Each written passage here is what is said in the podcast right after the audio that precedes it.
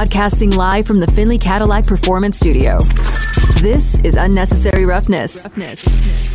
You got to score points to win. You can't win without scoring points. Touchdown Raiders! He went right through the line and gives Vegas a touchdown to extend the lead. Unnecessary Roughness on Raider Nation Radio, 920 AM. Here's your boy Q.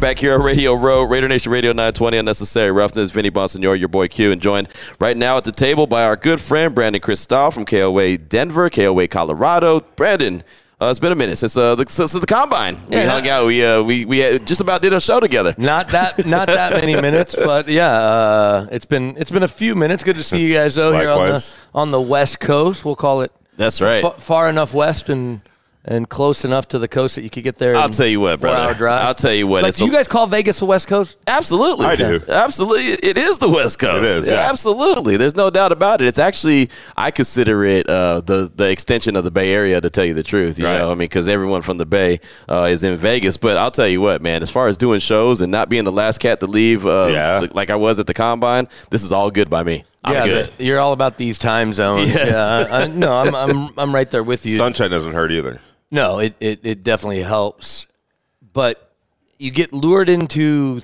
like a false sense of security when you're in Phoenix between October, Super Bowl week, till about now, and then even into April. Oh, yeah. Same with Vegas, right? People visit Vegas all year round, especially if they happen to have a friend in Summerlin or Anderson. You're like, you know what? I could live here. Yeah. And I'm not saying you can't. Obviously, you guys do. Lots of people do.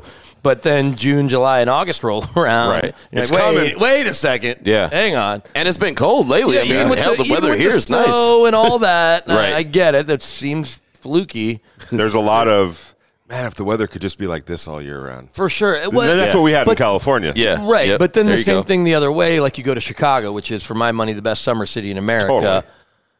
Can you stomach the winters? And if it was like that year round, there would be 20 million people in Chicago instead of the 7 or 8 that are tough enough to. What would you rather have? Probably Chicago. Ooh.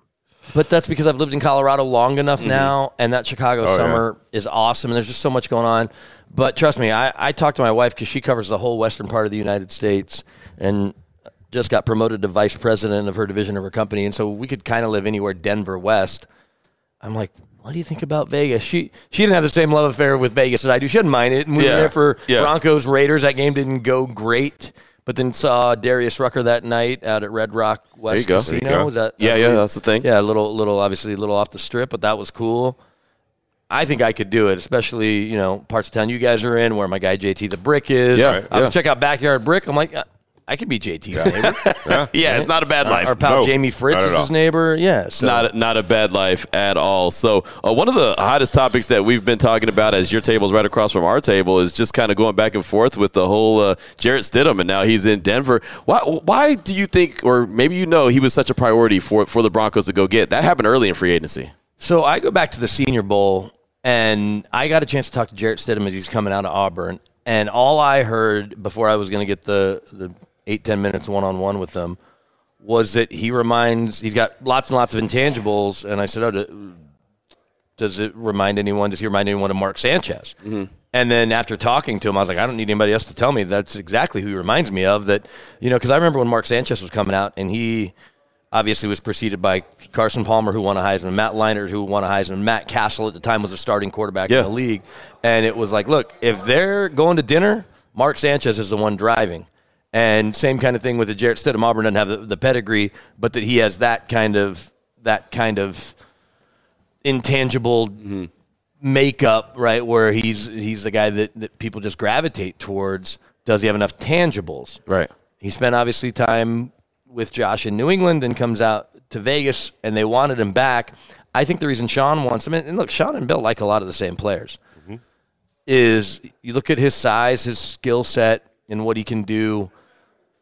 He's poised to learn alongside Russ. If it falters with Russ, you can go one of two ways. He can be the starter that Sean Payton thinks he has the ability to be. Right. If you're ready to move on from Russ and you deal with the financial ramifications, and or because he's there this year and next on a nice 2-year deal, and it doesn't work with Russ, then you are moving on, likely, if you can figure out a way to get near the top for one of those two quarterbacks, or if any more fall into the mix.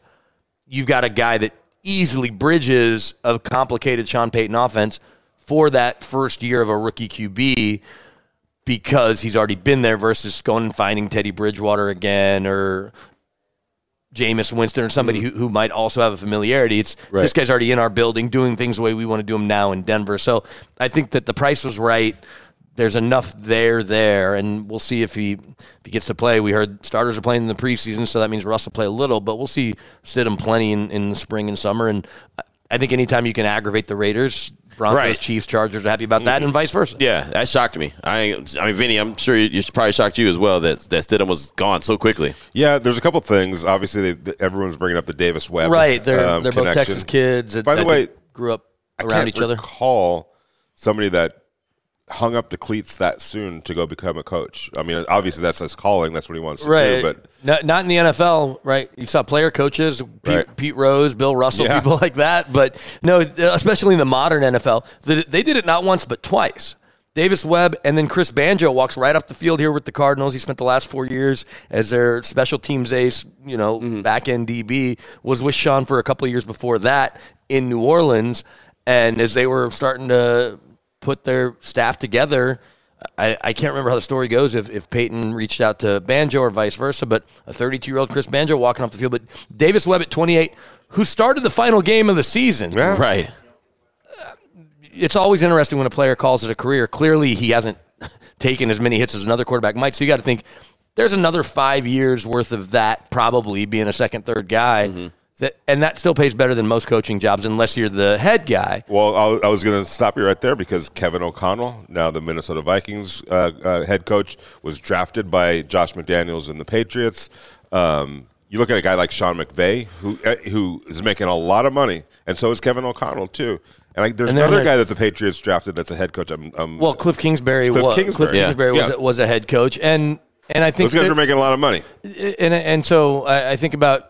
With Davis Webb, though, the other thing is he's a coach's kid. Right. And Sean said he just knocked their socks off. When he got wind of the idea that he wanted to be a QB coach, he said, okay, well, let's talk to him. And he comes in with every game plan since high school in a spreadsheet on his laptop or on his tablet, and went through it. And it was like, okay, this is exactly what we need or he's what gonna be a head coach. Have. Right. And I put it 4 years. And that's maybe the other side of it. All right, so 4 years. We'll see. Part of it is it's tricky. Mike McDaniel was able to get a head coaching job without ever calling plays. Right.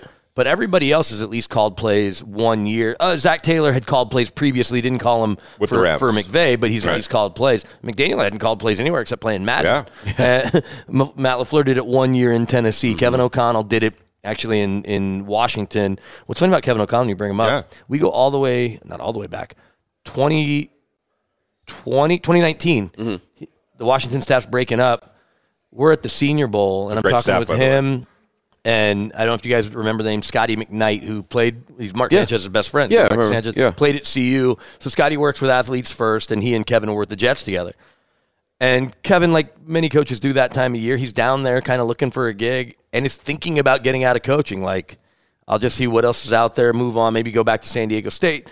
But – the grind of the NFL, lost his gig, and I reminded him about it last year and again this year, that he goes from, that was essentially the February of 2020, the 19 season, he goes from February 2020 to January, February of 2022, becoming the head coach and then having that great run. It just lets you know kind of where these guys are and how delicate it can be. Yeah. But yeah, the Webb thing was surprising. At the same time, okay, you say 4 years. I don't want to take the over or under, but I will file that away, Vinny, and see in 4 years if Davis Webb has a head. He blew away Sean Payton. He'll blow away an owner. Well, and so here's the thing. So, especially if they have success. Yeah. They've got to have success. You guys would know last year, I'm guessing Champ Kelly was one of the two people that went to the owner kind of mixer, meet and greet thing, whatever, the accelerator program, which I want to say was in Atlanta. Ejero Evero went for the Broncos and Kelly Klein. So I assume it was Champ. I'm not sure what coach went alongside. It makes sense, especially in the NFL that we're in right now, that most of those people are minorities that are there. Right. But let's just say Vance Joseph gets a head job in the next year or two. It wouldn't surprise me, kind of the line you're thinking. You don't you're not only sending minority candidates, female or otherwise, on the business side or football side, to meet owners. You might very well be sending a Davis Webb so that when – and I love the idea. The NFL sometimes just stumbles into really good ideas, or whoever came up with that. So Jerry Rivero had a bunch of interviews this year. All these owners know him. If they send him to the Panthers, send him again, then more owners will get a chance to talk to him. And so it would be interesting to see if Davis Webb ends up. Jerry was on the Rams staff. With 5 years. And it was like – you know, and I would always ask John, like, who to keep an eye on. He'd always pointed out him. He also pointed out – Zach Taylor, that was one of his first hires as assistant wide receivers coach. He's like, I'm lucky to have him. He's way over. Yeah, he's super overqualified. He called plays at Cincinnati. He obviously was a really good, pretty good quarterback at Nebraska. Started a couple of years in the Big 12, and you got to give the Browns, the Brown family, credit that they didn't run Zach Taylor out, because clearly he's getting the best out of Joe Burrow. I talked to Mike Sando a little earlier, because, you know, he does that QB tiers. I think Patrick Mahomes right now is in his own tier. I'm putting it, if I'm making tiers, absolutely. But if Burrow's pretty cool. With apologies to Jimmy G and Russell Wilson, who quarterback the teams that you guys and I both cover, if we're going, and I think you already answered it, if you're going next tier, next guy you're drafting of everybody available, including Caleb Williams next year, if I'm going second right now, I'm having a hard time getting past Joe Burrow and being talked to anybody else. I think the biggest coin flip after that is honestly Justin Herbert or Josh Allen. Right. And for me right now. But Burrow is – it's almost like Patrick, and then Burrow's at the top of the next tier with whoever else you want to – those other couple guys you want to put in there. That's why I hate top 10 lists, because – you can make an argument for Herbert. You can make an argument for Herbert, and you can make an argument for Allen, and then you can look at what Allen did this past season and say – well, it looks like he might have regressed a little bit. Is that Brian Daboll being gone, right? And so that could be a part of the equation as well. Well, Trevor Lawrence, too. Let's throw Trevor Lawrence, you know, not below those guys, but 2 or 3. With the year he had, I guess it depends on how many people you want in that second tier. He beat Herbert, so it's hard to put him below him. I don't put any number on it. Like, it's either you are or you aren't. Like, to me, Patrick is one, and that's it. Yeah, he's in his own tier. It's sort of like Michael Jordan. We gave MVP awards. I get it. And Charles Barkley's my all-time favorite, and David Robinson got one, and Olajuwon went MJ. But MJ was still 1-on-1. And even I know that he's 38 or 39, but we had a good 10-year stretch where LeBron was in his own category. Absolutely. And then it's everyone. He can be the MVP every year. KD can be at the top of the list, but then, look at Steph. And then in recent years, Giannis joke. LeBron is still, he's 38 or 39. It's sort of like, he's now turned into Tom Brady or Aaron Rodgers to me. But I'll throw it back to you, but I probably want to see it one more year from Trevor Lawrence, because every one of those guys I've seen good quarterback play in multiple years. Yeah, of course. Totally. Even with Herbert, and they finally get in the playoffs, even though that collapse, can't really put that completely on him. So it's who's in that next tier and how big is that tier, and – I think the fact that we have to even think about it, and if you want to put Lawrence at the bottom of that tier in terms of those are five guys. Is that five guys? Burrow, Allen, Herbert, and obviously Patrick. The Jacks probably would still trade Trevor Lawrence for Mahomes. Of course. I don't think those other three teams are trading Allen, Burrow, and Herbert for Mahomes. I'm not saying they wouldn't. I guess if Andy called and said, we really want Herbert, calls Tom Telesco, Brett Veach, they're down here.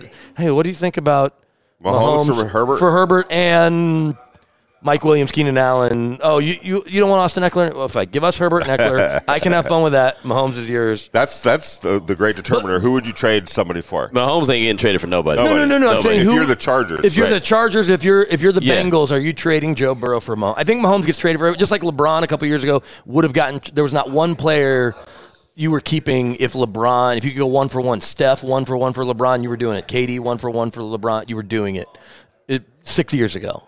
And I think right now Mahomes is maybe the only guy on that list. I'd trade Herbert. I would trade Burrow for him. Yeah, for sure. Yeah, I guess the question is, let's take Mahomes off. Who else, if you could trade for those guys, like you're not trading Burrow for Herbert and Herbert. But I would trade Herbert for Burrow. I would trade. Yeah, I would try to. I would trade Herbert. Okay, you would try to get Burrow. You guys got me trade drunk, man.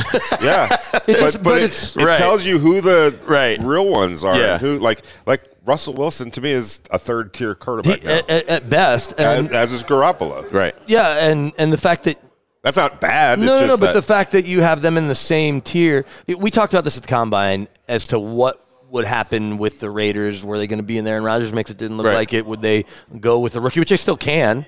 The Jimmy G, because we talked about finances, and Jimmy G and Carr did kind of do what we like. It should be north of 50 and below 37, and that's what they're doing. Mm-hmm. And is that where Daniel Jones' number came in at? Was it still 30? No, whatever. I don't know. Daniel Jones like that, Jimmy's 22. Oh, so Jimmy's 22. Yeah. Right. So it'll be interesting to see, and, you know, obviously Dave Ziegler's around and Josh is around. What do they end up doing with that pick? Can they jump up if they fall in love with somebody? Will they be the team to go up and go get Anthony Richardson? Josh, a million years ago, drafted Tim Tebow because he saw something in an athletic Florida quarterback. Anthony Richardson don't bring built that up. Different. No, he's Raider built fans don't want to hear that, Brandon. No, he's built different. And he obviously can throw the ball. Yeah, right. I mean, Tim Tebow just couldn't throw the football well. Right. He had all the other – you talk about having intangibles. He had intangibles, and Richardson has no experience. Richardson has 13 games more experience than all three of us combined. Yeah. That's it. Well, but you know who else was in that boat? Was Cam Newton, and his career turned out all right. Yeah, he was a national champion, though. Yes, right. Anthony Richardson. I mean, he put a team on his back and led him to the promised land. No, I get it. Anthony Richardson didn't do that. I get that. So there's that. Brandon Krisztal is our guest here on Raider Nation Radio 920. Unnecessary Roughness. And that whole conversation came off of talking about Jarrett Stidham. Yeah. Right? Who's the backup quarterback? Anything else we should get into? Jarrett Stidham gets us to LeBron and Joe Burrow and Tim Tebow and Anthony Richardson. Yeah, I don't know how we got down that rabbit hole or went down that rabbit hole and put all those things together, but that's what we do here on Radio Row at the owners' meetings in Phoenix, Arizona. Vinny Bonsignore, Brandon Krisztal, and your boy Q. We'll take a quick break, come back, and continue with this fascinating conversation. See what rabbit hole we can go down next here on Raider Nation Radio 920. It's Unnecessary Roughness with your boy Q on Raider Nation Radio. And we're back here at the owners' meetings, Phoenix, Arizona. We've been trucking through another day here on Unnecessary Roughness, Raider Nation Radio 920. Vinny Bonsignore, Brandon Krisztal from KOA Colorado, and your boy Q. And we just had a fascinating conversation about, we just kind of went down all kind of different rabbit holes. So let's go ahead and jump back into it, and let's kind of focus in now on the owners' meetings. So, Brandon, definitely appreciate you giving us a little extended time. What has been most intriguing to you? What's the biggest storyline for you here at the owners' meetings? Well, I think what's interesting is that there's nothing that entertaining, that explosive at these meetings, yet it's still the biggest owners' meeting. Each year it gets bigger. Yeah. There's more people attending. At some point they're going to stop inviting us to that Monday event, and you finally got to go to it. Yeah, it was fun. It's one of those things where you're like, the rest of the stuff doesn't even really matter. Right. That is the weirdest event you'll ever go to, because why would us schlubs in the media get to hobnob with Mike Tomlin and all the network stars. We helped drive that train. And the network execs. Like, I'm in line last night, and I snuck my wife in. Don't tell anybody. I'm in line, and Sean McManus, the president of CBS, is just getting risotto right next to my wife and I, and Robert Kraft's over here, and I mentioned Mike Tomlin, and Sean McVay's here. Stan Kroenke's watching the Nuggets game on his phone. Right. Josh Kroenke's watching the Avs game on his phone, as their phones are next to each other. Yeah. They turned it into a little sports bar. Right. And so, but back to the most interesting thing is that there's nothing interesting yet. We can make everything compelling, because I say the way we cover the NFL, and so that's what makes the NFL king, is that Rodgers is in an interesting story, but feels like it'll get done. Lamar is more interesting in the timing. Had Joel Embiid played last night, maybe that would have been more interesting in the world of sports. Joel ducking Nikola Jokic, it feels like. Felt like it. Maybe I didn't watch Get Up or First Take or any of those this morning, or First Things First or any of those shows, or Shannon. I didn't either. My Airbnb doesn't have cable. Well, you have a phone. You have a phone and you have a laptop. But look, if I got to go through all that to watch those shows, I ain't doing that. I get it. You just wait for the clip. So that may have come up on that. But in general, still us being here, and Major League Baseball starts in 2 days, right? And this is still the biggest thing in the world of American sports. The non-news is still the fact that you can wear number 0 now. Yeah, who's going to be the first? Calvin Ridley already said it. Oh, Calvin Ridley's already. They already tweeted out Calvin Ridley's going to be rocking 0. So you guys know Coach Prime is in town now in Boulder for those of us in the Denver metro area, and we're not only the Broncos station at KOA, we're also the Buff station. So I've gone to Boulder more times since he was hired in December than I've gone in the last 2 years, probably. I bet. And they got the spring game coming. He's trying to get every alumni that he can back.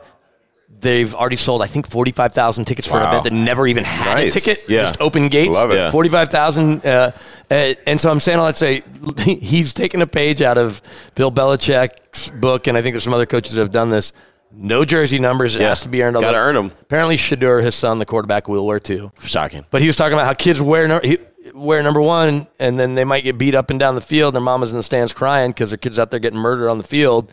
So number one used to mean something to him. Yeah. And he goes, and we have no zeros, because zero isn't a number. It means you're nothing.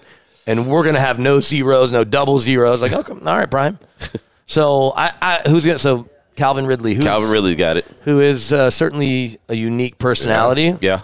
He'll be zero for the Jaguars. Good for him. Who would you peg for the Broncos to rock zero? Because somebody's going to rock it. Yeah, if maybe Riley Dixon coming back, the punter, okay, because Kendall Hinton has his old jersey number. Okay. So I could see Riley or whoever the new long snapper is, perhaps. Vinny, who you got for the Raiders? We're rocking number zero. That's a great question. It's too bad Janikowski's not still there. He feels like he could do zero. Janikowski, good old 11. I remember when he lined up to kick like a 73-yarder in Denver or something like that. Yeah, remember that. That was so silly, and it like hit at the. It's got to be somebody who gets on the field. It's got to be somebody. Well, yeah, it's either going to be a corner, wide receiver. Zero makes sense in the secondary, especially if you're like a man-to-man lockdown. Right. You're like, oh, we play cover zero, and no one's catching a damn thing on me. That still looks weird. It does look weird, but I like it. I like it. The deal is also talking about double numbers. He's like, when we had double numbers when I was coming up, if you had if you were the second guy, you had a double number. That meant you didn't play. Yeah, you weren't playing. But like you watch now, and University of Texas have an 11 on offense, 11 on defense. Right. I'm like, that gets a little tricky with special teams. Yep. It happens in the NFL in the preseason a little bit because so many, like a team like Chicago that has retired all these numbers, they're having to double up numbers in the teens and 20s and 30s. It's college football too. Yeah. Oh, college football for sure. Yeah. But I'm saying to see it in preseason. Lane Kiffin would play that game all day long. Sometimes would just put somebody else in the jersey number and just run them out there for return the kick. You know, you think you're kicking it to somebody and somebody else, and we'd be up there going, Lane, come on, you're USC. Like, you don't have to sneak up on somebody. You got an All-American. Just put him back there and give him the ball. That's how he rolls. Yeah. That's how he rolls. He's the gift that keeps on giving. Okay. So I found out last night, Rob Walton, the Broncos owner, the richest owner in the NFL. Take you guys behind the curtain a little bit. The Broncos business folks do a big event at the Super Bowl, and because we're their partner, our clients that are here, our handful of clients, they get to go. So last year was an event at a nice mansion in Beverly Hills. Julian Edelman was staying there. That's how nice it was. Yeah. Like he was friends with the owner. They had Dustin Lynch, who's a country singer, play power acoustic set. And so then they were trying this year with so much going on here to get like Jason Aldean or what, and it just didn't work out. The artist couldn't do it. But it was at Rob Walton's private car museum that he has here, which apparently has just some insane cars. So I asked him, I was like, hey, I heard your car museum is really nice. How do you decide what you're buying? He's like, honestly, if it catches my eye, great. His favorite car is, of all the cars, it's his 62 GTO. Well, he's like, it's not the most expensive, but like he has a Bugatti that's like one of two. right. But so then we started talking about auto racing. Apparently, Rob Walton owns part of the Aston Martin F1 team, so we started talking about the F1 race. I was like, I think we'll ever get in Denver. He's like, well, we're getting in Vegas. We got it in Miami and Austin. And I was like, yeah, Vegas. He goes, you know, it's a Saturday night race. I was like, I did not know that, because when I asked you, Q, yesterday, I said, any chance the Raiders are home? And so I was talking to Will, the PR guy. Y'all could have a Thursday game, Sunday night game, Monday night, but you could do F1 Sunday night, Broncos at Raiders the next night. This is wishful thinking. I'm trying to sneak it in. You're trying to make it work. I should go find the NFL schedule. People are like, look, can you just put the Raiders and Broncos Sunday night or Sunday afternoon or Monday night so that I can go to town to watch the F1 race? You're an F1 guy, huh? After watching that show, Drive to Survive, and that was another thing Rob Walton said, that show has exploded the popularity because I didn't know anything about it. You knew Michael Schumacher's name. You knew Sir Lewis Hamilton, Broncos owner Sir Lewis Hamilton. Surprised he's not walking around, nor is Condoleezza Rice. Mark Davis said that he was a Lewis Hamilton guy until he bought into the Broncos. Oh, well. Now he's got to find a different driver. And that's the thing, because these drivers all change teams. I didn't know how the scoring – I didn't know any of it. Mm-hmm. I knew it was big money. I knew it's a big deal in Europe. And now it's a 2-hour – I'm finally – because I got caught up on the show just last week and then been out here in Arizona, so missed the last race. But I'm going to be tuned in when it makes sense on a Saturday, Sunday to That was shrewd marketing with that, with the document or the show. Yeah, well, I'm ready for season 6. I see people watching it on planes. I'm like, what is that show? Yeah, it's awesome. I probably went through it in about 3-4 weeks, and the only reason I didn't get through it faster is because I watched that golf Full Swing on Netflix. I heard the tennis one's really good too. So there you go. Not that Netflix needs my endorsement. Hey, look, Brandon's got the Netflix. He's got the F1. He's got the football. He's got the cars. I mean, he's got everything. Try to cover all the bases. And speaking of, the Rockies were just there last week playing the Royals. Boom. Feels like Major League Baseball in Vegas isn't that far off. And I don't think NBA is that far off. No. As soon as the CBA comes around for the NBA, they'll be 2027. Vegas and the Sonics. Well, now you have a new owner of the Aces who also can play quarterback. Don't start no rumors. Raider Nation's already lathered up. Imagine Jimmy G's like, God, Tom's in town. Right. I can't get away from this guy. Josh just called him. Can't get away from him. We started 1-3. Right. Here watching the Aces. Because when I was there week 4 when the Broncos lost to the Raiders, that was I think the last game of the finals because I was staying at Mandalay Bay. Yeah. And the WNBA finals were going on that afternoon. That's right. Darren Waller didn't go to that game. Why I gotta start some stuff. Hey, I hope he had a great wedding. Sounds like it went well. Max Crosby. What about that, Vinny? Yeah, let's not bring that up. Yeah, let's not bring up that wedding. Vinny can never ever stop talking about that wedding. It's a problem for Darren Waller now, and less for you, I guess. I mean, you may not go to too many Aces games. You may get stared down unless Tom Brady invites you. Yeah. I mean, I got caught in the middle of something. Yeah, it wasn't even Vinny's fault. It was he got caught in the crosshairs. Nobody knew it was not supposed to be out there. Right. Well, you found out, Q, that Von Miller was going to Max Crosby's wedding. Yeah, Von FaceTimed Max Crosby in the middle of the night from the combine, which is hilarious. Yeah. But there was that. Brandon, we'll get you out on this. Jalen Carter, what do you think his stock is as far as? Who's going to pull a trigger on him first? I have Seattle pegged at 5. That's where he's going to go. Seattle would be a good place. I think any place that has a strong head coach, GM situation or a strong quarterback makes the most sense. And I'd like to know more about how his interview process is going because it sounds like it's just slow going and he's reluctant to talk to teams, which is kind of a red flag. Never a good thing.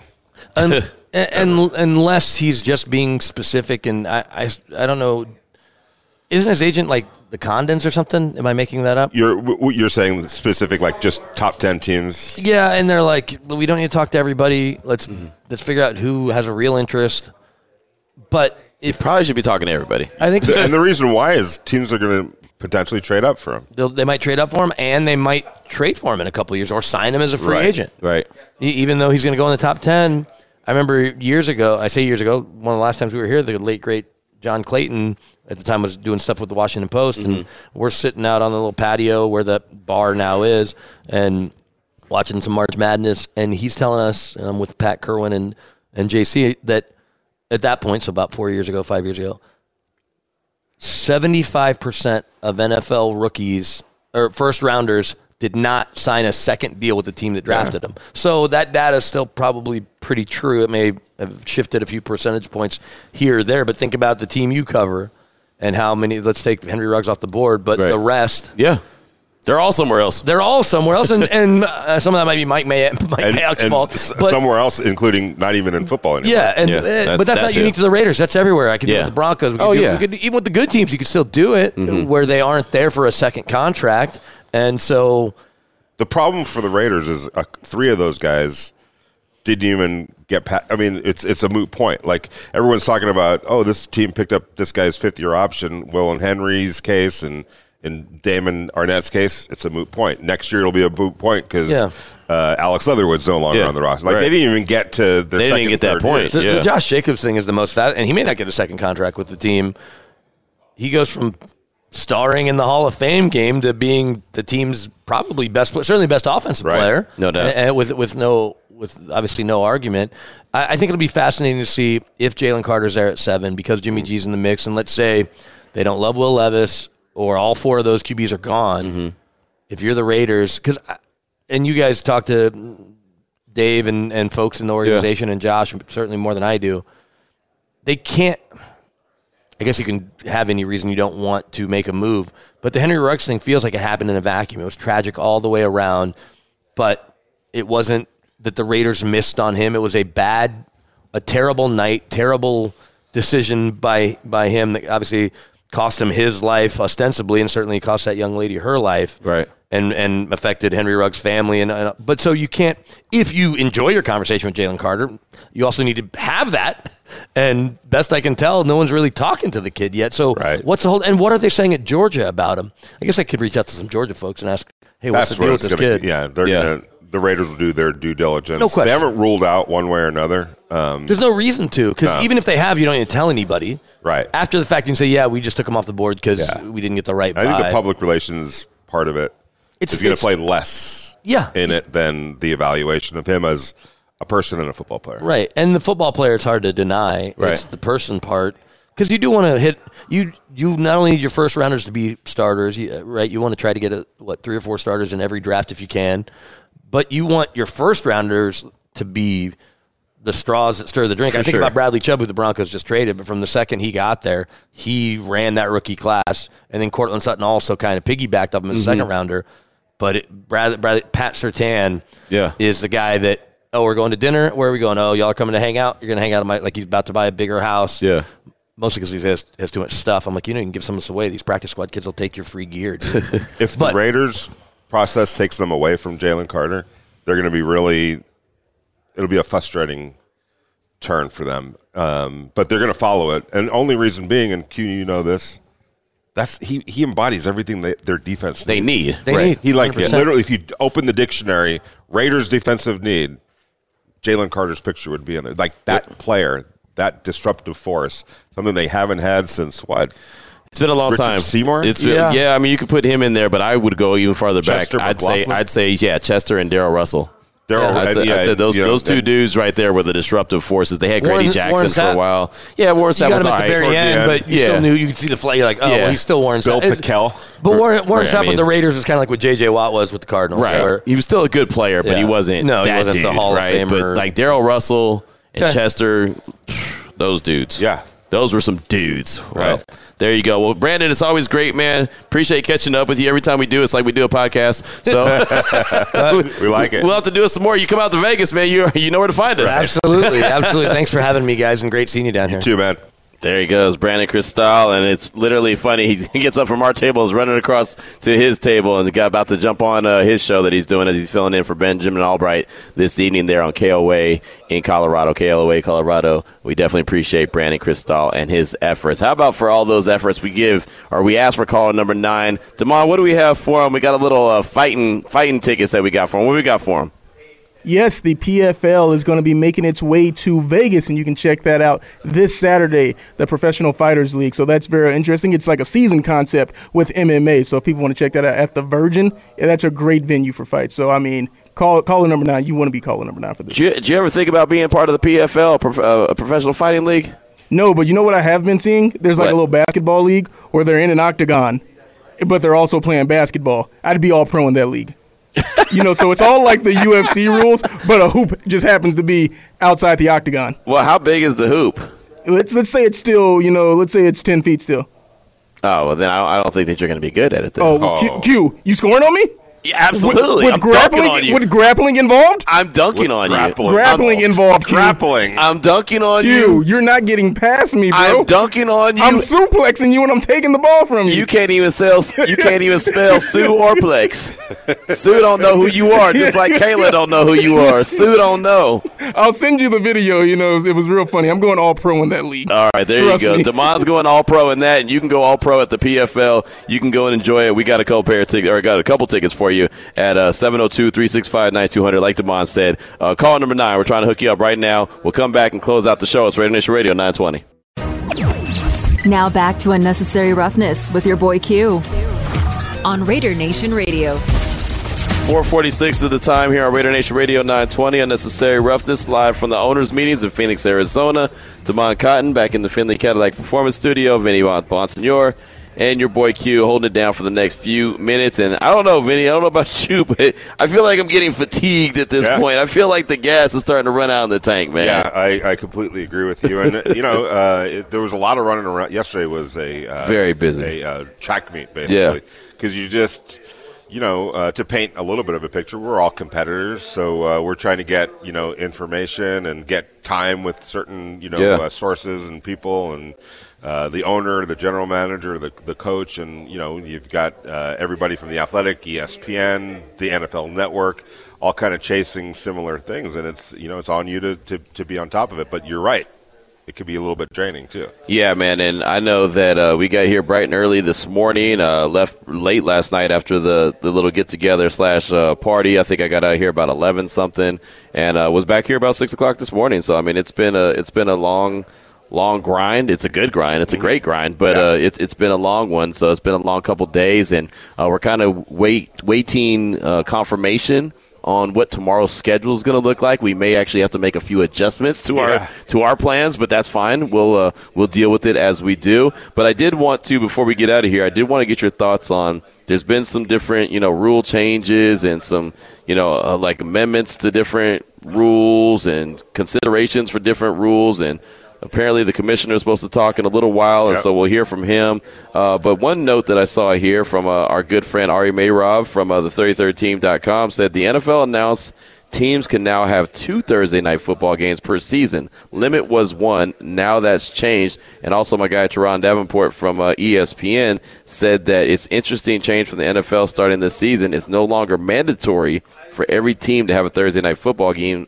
Teams can now have up to 2 Thursday night football games per year. So remember, there was a point where everyone knew, okay, you have 1 Thursday night game every year. We don't know when it's going to be until the schedule comes out, but you're going to have one. Now it's not guaranteed. It's not a mandatory. So the Raiders next year theoretically could have anything between 0 and 2 Thursday night games. Yep. Exactly, and they did. They were talking about flexing. They were talking about flexing the Thursday night games. They put that on the shelf. You know, I got a chance to talk to Mark Davis about that yesterday, and you know, his thing was, and I was just talking to a friend of mine who works for the Rams, and she brought up the same point for cities like Las Vegas and Los Angeles.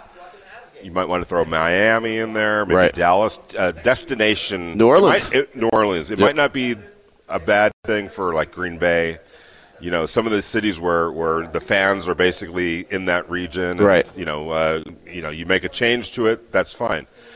But when you're talking about the Raiders and all the fans that travel into games on a Sunday, it would be really difficult to say, all right, the game is on Sunday for month after month, and then all of a sudden at one point, nope, we're gonna flex that game. Flex it to Thursday. You're talking about plane airfare, hotels, all the, you know, buying your ticket for a Sunday, now all of a sudden it's pushed to a work day. It doesn't work for teams like that. And I know, you know, talking to some people, anytime you start really affecting the fans and taking like monetarily, right. That's not cool. No, not at all. That's where it hurts the most, obviously, because now you're expecting folks to have to adjust on the fly, just because you might be able to adjust on the fly because that's what you do. I mean, you're the NFL, but fans have lives. Exactly. You know, it's not like fans are just sitting around like, all right, whatever the NFL does, I'm good. I can make that move. You can't do that. All right. I mean, you know, it's you have the Sunday flex, which it's at least the same day. Right. It might be a different time, but it's the same day. Right. And even that can get a little stressful for some fans, especially if they're driving in and now it's a late night game and they have to drive. You know, so. But changing it by 4 days, 3 or 4 days, that's you have to think real seriously about that and who it's affecting and for what. What's the gain? Right. What's the big gain in that? Right, no doubt. We got a text from the 408 on the don'tbebroke.com text line. AQ, there's no such thing as a 62 GTO. 1964 was the first year of the Pontiac GTO. LOL, have a nice day. I don't know. Yeah. I'm not a car dude. Neither am I. It sounded good to me. Right. I mean, look, I'll tell you what I know. I know Cadillacs. Yeah. Right? That's what I know, brother. That's a good thing to know, too. And I know what we used to say Pontiac stood for. Right. Uh-oh. We had all of that. My grandmother and grandfather, they had something for everything, man, and we can't even go there. That's what I'm saying. Look, there was a saying that we used to have that Pontiac stood for that I cannot say on the radio, and I will not say. Fiat's Italian, and there was one for that too, and I'm like, I can't even. Nah, I'm not gonna. I'm not. Yeah, I mean, there was a lot of different, like Ford find on roadside day. Right, you know, that's one that's clean. Yeah, right. That's clean. That's acceptable for radio, but there's that. But I'm not gonna dog any cars. Going back to the Thursday flex, the one thing that Mark Davis said. But thank you for the text from the 408. You tried to get us in trouble. If it ain't broke, don't break it. Right. No, that's true. If it ain't broke, don't break it. Yeah. If anything, I would think that the Thursday night games. You know what my thing was can they just flex? Like the game's gone, the Thursday night games. Right. Flex them right out of the schedule. You don't really need them. That would be what I would love to see. But, of course, it makes money, so they're not going to do that. Are we going to do Tuesday night games? Are we going to get to the point where there might be games every day of the week? I hope not. There's no need for that. I mean, look, I love football like everyone else does, but we already have Monday Night Football. We have Thursday Night Football. High school, we have Friday nights. Saturday, we have college. Sunday we have NFL. Sunday night we have NFL. Like Tuesday and Wednesday, let it breathe. And right? There are now college games on some of those. Right. Games. I think there's Wednesday. No, games there is. College. Yeah, there's Maction action. Yeah, there's all that. So yeah, I don't need football every single day of the week. And when COVID hit, there was football every day of the week. There were some games that moved to Tuesdays, some games that moved to Wednesdays. Hell, the Raiders, had that happen to them to the point where. I wasn't allowed to get an extra credential because I put into it for it too late. Mm-hmm. Shout out to Katie, but there's that. Okay, guys, Katie. I got a question. Yeah, real quick, OBJ, he was there at the owners' meeting. Like, I love how he tried to. Yeah. We're not gonna do that. He flexed it to Thursday. Yeah. OBJ was there at the owners' meetings. Are other players out there like lobbying for a deal? Have you guys seen anybody else around there? I saw OBJ was here. Yeah, I saw OBJ was here. I haven't seen any other players. I've seen some agents. I've seen a bunch of agents, actually. Well, he's a free agent, so I guess that makes sense. Yeah, somebody asked me about that today in terms of the money. And, I mean, at this point, like, it's running out. And the wide receiver market wasn't all that great to begin with. No, and look, this is week 4 of the free agency? Money's drying up. Yeah. No, there's no doubt. And for a guy like that, I think that, I mean, I know what his expectations are, but I don't think there's any way that's a team. I mean, he's been too banged up, right? I mean, you've got to prove that you can stay healthy, and it's the same knee, it's twice. It's just like, I don't know too much about that. So, do you do like an $8 million floor with a bunch of incentives? It's got to be incentive. Yeah, it's got to be incentive laced. I saw him put out a tweet that everyone wants him to play, but he's like, not for $4 million. And I'm not saying that he's got to play for $4 million, but he's got to understand that there's a fine line of what people are going to really be willing to pay for him because they just don't know. Great talent when he's on the field, but you're in a pretty good place in life where you can say, yeah, I'm not going to do it for. It's the headache is too much to play for $4 million. Yeah. Right. Yeah, we'll never know nothing about that. Right. No, we're not. Hey, man, can you do this radio show? No, not for that. Right, exactly. No, well, it happens. That's why some of these veteran players and people are like the Raiders should sign them. And if you don't have, you're not going to talk somebody into coming to play for $2 million. Right. If they don't, they're like, I don't need it. I don't need the money. Well, you saw what's his name? He sold a Pokemon card last year and dipped out. Right. What was his name? Blake Martinez. He's like, man, I just cashed in my Pokemon card. I'm good. My editor literally said, "Do you think he'll just quit now?" I'm like, nah, it doesn't seem like that much. Sure enough, he was right. Gone. The day DeMond walks into the studio, I was like, "Q, I'm out. It's my Pokemon card. Holla." Playing the Pokemon card. Right, exactly. Well, Vinny, thank you so much. Appreciate you. Appreciate all the guests we had on the show. We'll do it again tomorrow morning at 7 a.m., some kind of version of the morning tailgate, and then who knows what's after that, but we'll do it from the owners' meetings here in Phoenix, Arizona. It's Raider Nation Radio 920. Have a great evening.